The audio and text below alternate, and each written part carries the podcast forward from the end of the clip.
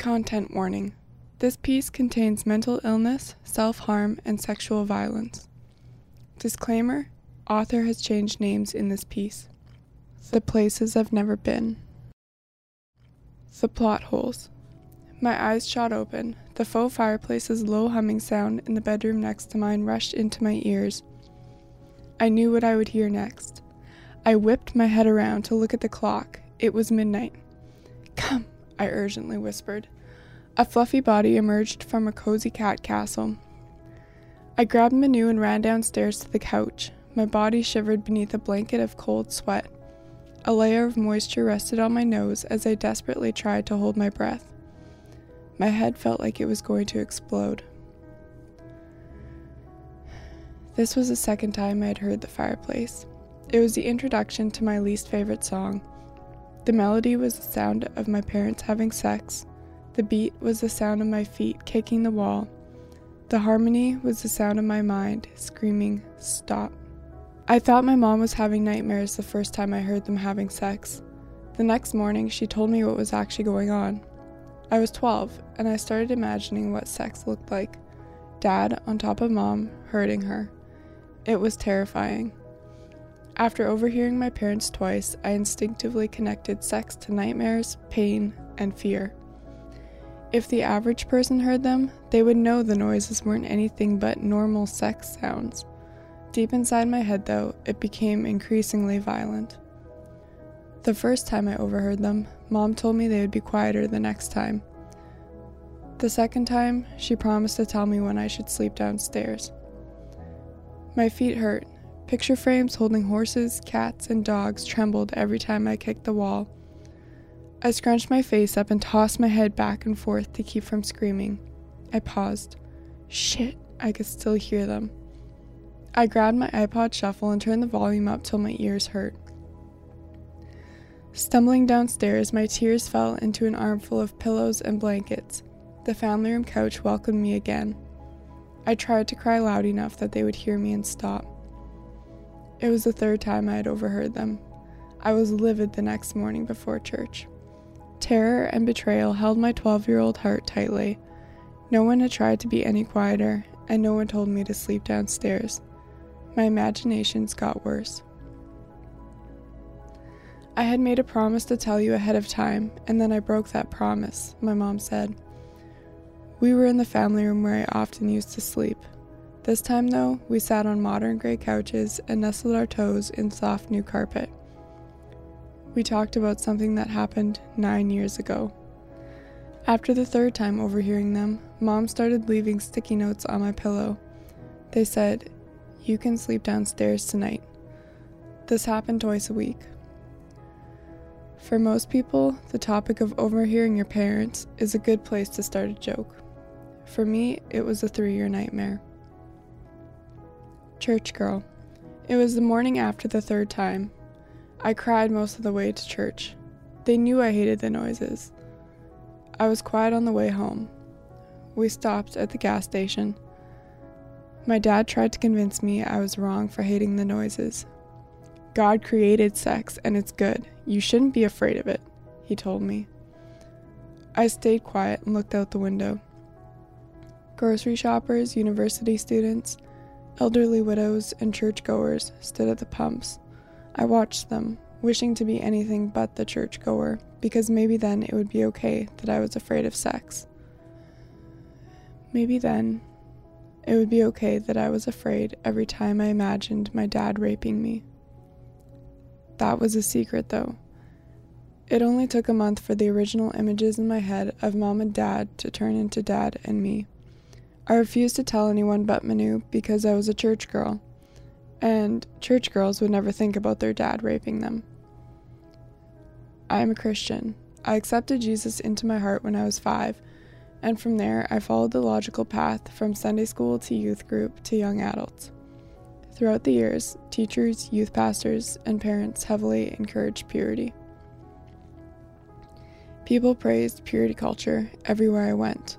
I praised it too. Purity culture basically says don't date and don't have sex outside of marriage. It's based on 1 Thessalonians 4 3 8, which talks about God's will for his followers to be holy and part of holiness is staying sexually pure. While purity culture is right to say God commands sexual purity, it misses the point. God commands over all purity, but this culture focuses on the body. I wore a purity ring so that guys would know I wasn't going to have sex before marriage. Other people signed purity pledges. I was a witness for one of my best friends when she signed hers. Around this time, I made a rule for myself to not kiss a man on the lips before engagement. This was another highly admired decision. However, I felt like a failure since waiting to kiss until the wedding day would have been a better goal. I surrounded myself with people who pushed this culture. It was a constant reminder that the thoughts in my head were anything but pure. My journal entry from March 21st, 2014 says, It got worse and worse.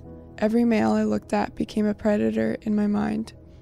A mental reality that I was in bed with every guy I saw. I felt so completely ashamed for these years, and I still do.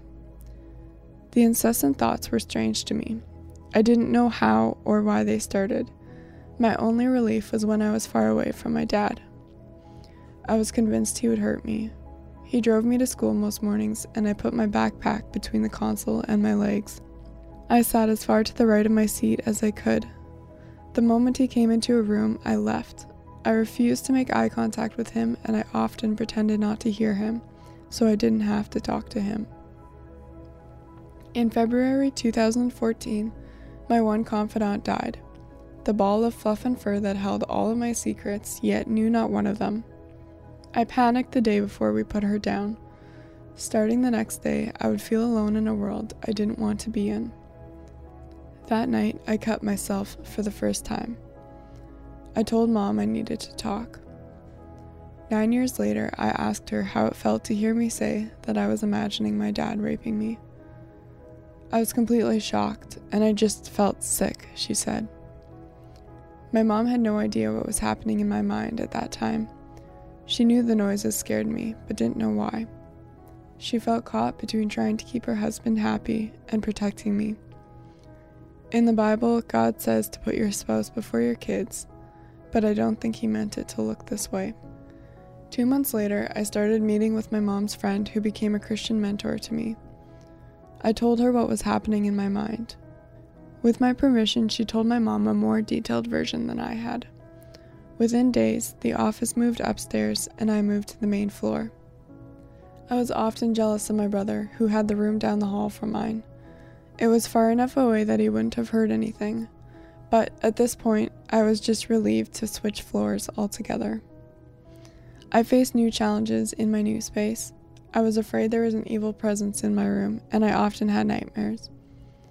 Some nights I was so afraid that I slept with my light on, yet I still felt safer than I had for years. At the time, I didn't like seeing my mentor because it wasn't my choice to see her. Looking back, though, she was a gift from God and saved me from many more years of potential pain. Impure thoughts. Can you pray that I would stop having these impure thoughts? I asked him. I was also meeting with my youth pastor to get help. In my heart, I knew the main reason I went to see him was because he felt like a father to me. My mind was quiet when I was around him. I wrote in my journal, I often feel selfish and guilty that I wish my youth pastor was my dad.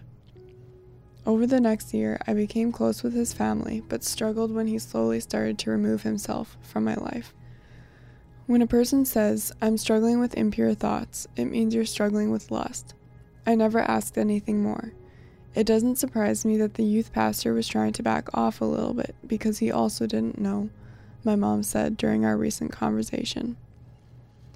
I eventually told him what I meant by impure thoughts. I was sitting with him and his wife on the deck one summer afternoon. It was hard, and it took a long time for me to get the words out. In the end, I didn't feel any better. After telling people, I only felt shame and embarrassment. I spent more than three years begging my mind to stop replaying the thoughts, and it finally worked. The thoughts stopped the moment I found a new obsession. The first boy I thought I loved. I thought about my new obsession day and night. I was going to marry my obsession. I told him everything he needed to know about me in a four page letter, so he knew what he was getting himself into.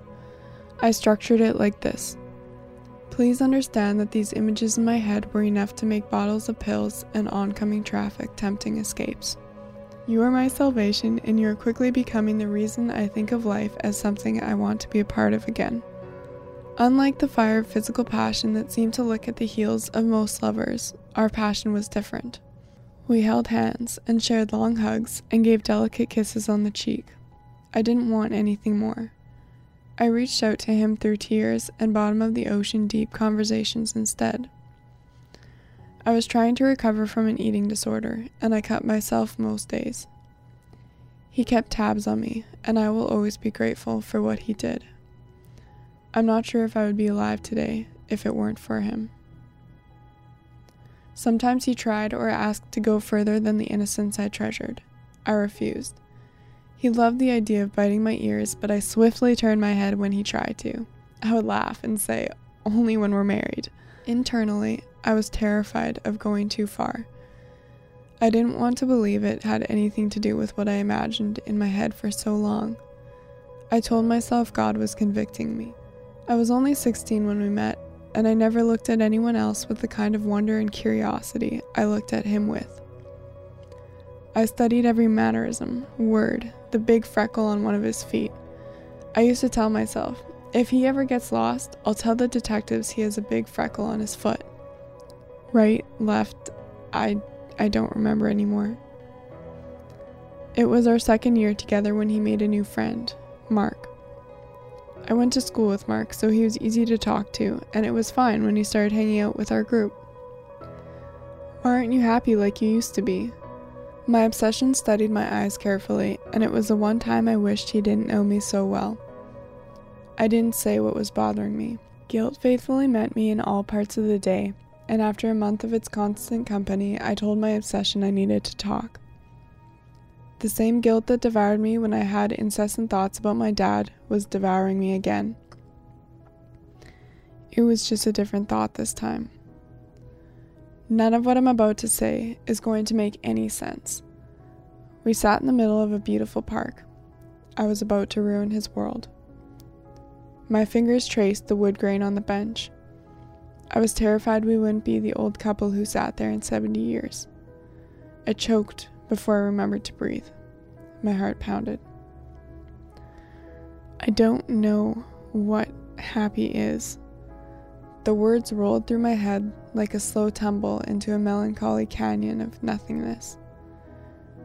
My mind keeps telling me I stopped. Deep breath.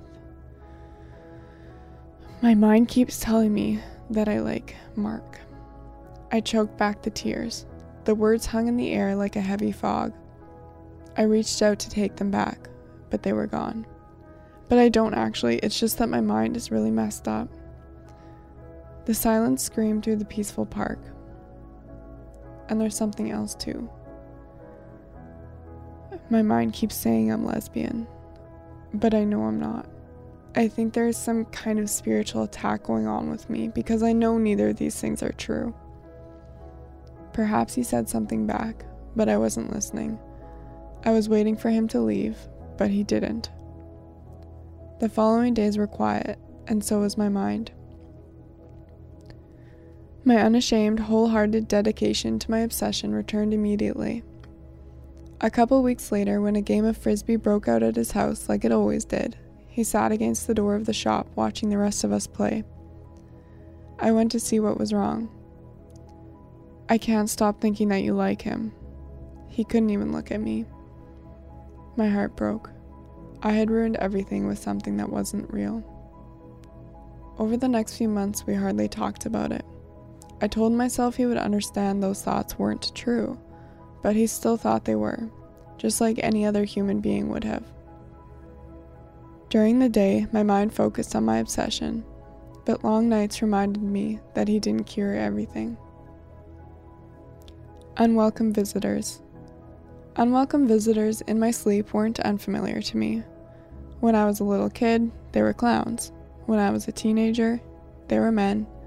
When I became an adult, they were women and men. Of course, my visitors were only nightmares, but they felt real in the worst way. some girls were forcing me to give them hand jobs so they could have an orgasm. I played the words over in my head a few times, then decided not to say it. I looked across the pitch black car at my obsession. We sat there in darkness every time I left his house. We talked for as long as we could, sharing our secrets, fears, confusions, and frustrations. I'm having bad dreams again. He asked what I was dreaming about and why I was having nightmares again. I didn't tell him anything more than just things from my past. He nodded his head, satisfied with my answer.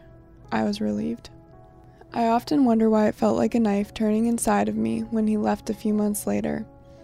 At first, I thought it was because I loved him with an unheard of devotion, but over time, I've realized it was because I loved the salvation he gave me from my own mind. When he left, I would have to think about something other than him. The pain in my chest traveled in temperamental hurricanes. Some days I believed I would be okay, and other days, even the next moment, felt far away. The season that followed my breakup was one of getting to know myself and revisiting my faith, which I had put on the back burner in comparison to my obsession. It was a season of realizing I may have never loved my true love. When I got into a new relationship seven months later, I couldn't figure out why it didn't feel like the first. A yesterday from nine years ago. We laughed as we kissed each other on the neck, declaring ourselves free of responsibility for anything else in the world but one another for those two minutes. He pushed himself onto his elbows and looked down into my eyes. His hand moved steadily over my shirt until it stopped on my breast. My chest seized. My face fell flat. My eyes darted away from his gentle gaze and found comfort in the concrete floor that rested beneath us. Are you alright? His voice was like a distant whisper trying to break through the intense pressure in my head. I blinked a few times. What just happened? I tried to brush it off, but our fun ended with me sobbing and curled up in his lap. As much as I tried to push the childhood nightmares out of my head, they always came back at the most inconvenient times. Some days, nine years ago, feels like it was just yesterday. Runaway girl. I don't think we're supposed to be together. I never imagined breaking up with Leo. He drove over an hour to see me a couple times a week, and he genuinely cared about me. He was handsome and funny. He had his flaws, but unlike with my first boyfriend, I allowed him to be human, and I accepted his flaws. We had been dating for three months, and I was already running away. He froze. His eyes studied the floor like he didn't hear what I had said. Do I love him? This doesn't feel like my first relationship, so I must not. Do I find him attractive? He'll get bored of me soon. Are they happier than we are? Do I talk about him too much? Too little? He's just gonna leave in the end, even if he says he never will. My constant questioning continued, and I broke up with him twice. In November for a week, and in December for a month and a half. It drove me crazy that our love didn't feel like my first love. I thought love meant crying when we were apart and feeling lost when he wasn't beside me. October 2018 to January 2019 were the most confusing months of my life. I was notorious for lying to him when it came to how I felt about the relationship. He was trying to overcome a porn addiction and occasionally watched it. I felt hurt when he did, and it was the main reason I broke up with him the second time. The overwhelming questions in my head and the hurt became more than I could handle. I waited a month and a half for my emotions to calm down and to decide what was important to me. I told him I wanted to get back together and get married. He was wary to say the least. I had broken his heart twice. We started dating again and made a deal to work through our struggles together. Five months later, he took me out in a fishing boat and stopped on a little sandbar where he asked me to marry him. I was so happy that I forgot to say yes. He stopped hugging me and asked what my answer was. Yes, yes, yes. We both anxiously anticipated the long awaited kiss. We drove to a gravel road, and I kissed someone on the lips for the first time in my life. It wasn't awkward. I was mesmerized with the way it instantly made me feel closer to him. When Leo and I became more physical, guilt quickly flooded my mind. I started to feel guilty when we kissed or when I became too passionate. I felt dirty and I wanted to hide every part of me. For the most part, I am a stubborn ass and hate admitting when I've done something wrong. I noticed that as soon as the wrong involved something physical, I felt responsible and jumped to apologize for going too far. Purely obsessional OCD. There has always been a part of my mind I don't understand. So, for the last nine years, I tried to ignore it. I have been to counselors off and on since I was 15. I told them I used to imagine my dad raping me and that it was terrifying. I told them I was convinced I was a lesbian and that I thought I liked Mark. The counselors usually sympathized but didn't offer any solution or reason for my thoughts. One told me it was probably just part of growing up. Inside my mind, I reeled at the statement, unable to accept her conclusion. I'm not label hungry. I don't want someone to diagnose me with five different mental illnesses so I can name them off. I'm only hungry for the reason why I still feel the aftermath of my thoughts from nine years ago. My relationship with my dad is much better now, but familiar emotions and flashbacks can throw it off balance. I want to know why I sometimes feel the familiar emotions of fear and panic when we are in the same room. I want to know why I sometimes suddenly feel afraid and withdraw from a conversation with him. I want to know why I sometimes have a debilitating fear of crossing my physical boundaries. I want to know why I often question my relationship even though my fiance consistently protects and loves me. I wish I could say I found the reason for my intrusive thoughts and that my mind will finally know what it's like to truly rest, but I can't. The closest thing I have to a diagnosis is an email from a mental health advocate, Chrissie Hodges. She specializes in something called purely obsessional OCD. I explained the thoughts I had about my dad. Unfortunately, it won't go away on its own and will get worse over time, she wrote back. She recommended I go to therapy. According to intrusivethoughts.org, common obsessions are the fear of being gay when you are straight, the fear of not being good enough, and the act of constantly questioning a relationship. Intrusive thoughts and internal compulsions like avoidance and guilt characterize this mental illness. Having a faith can intensify the guilt. An endless frustration haunted me because no matter how much I prayed and told God I was sorry, I couldn't escape the thoughts, and I hated myself for it. I'm slowly learning how to separate my faith from the thoughts. Permission to heal. In three months, Leo and I are getting married. Wonder and curiosity weave through my head when I think about it. I can't wait to know each other deeper and how to love better. Soon, I will get to lie down beside someone who loves me unconditionally, who won't leave, who knows that I'm sick but won't fault me for it, someone who will pray for me and push me to heal. We are both trying to heal our wounds and understand our childhood traumas. The catch is that his trauma happened in real life, and mine happened in my mind. Something we have come to realize, though, is that their effects are both real. I often struggle to believe something I only imagined could traumatize me. I wonder why I couldn't just brush it off when I heard my parents having sex. I wonder why I sabotaged my relationship with my dad over something that didn't happen.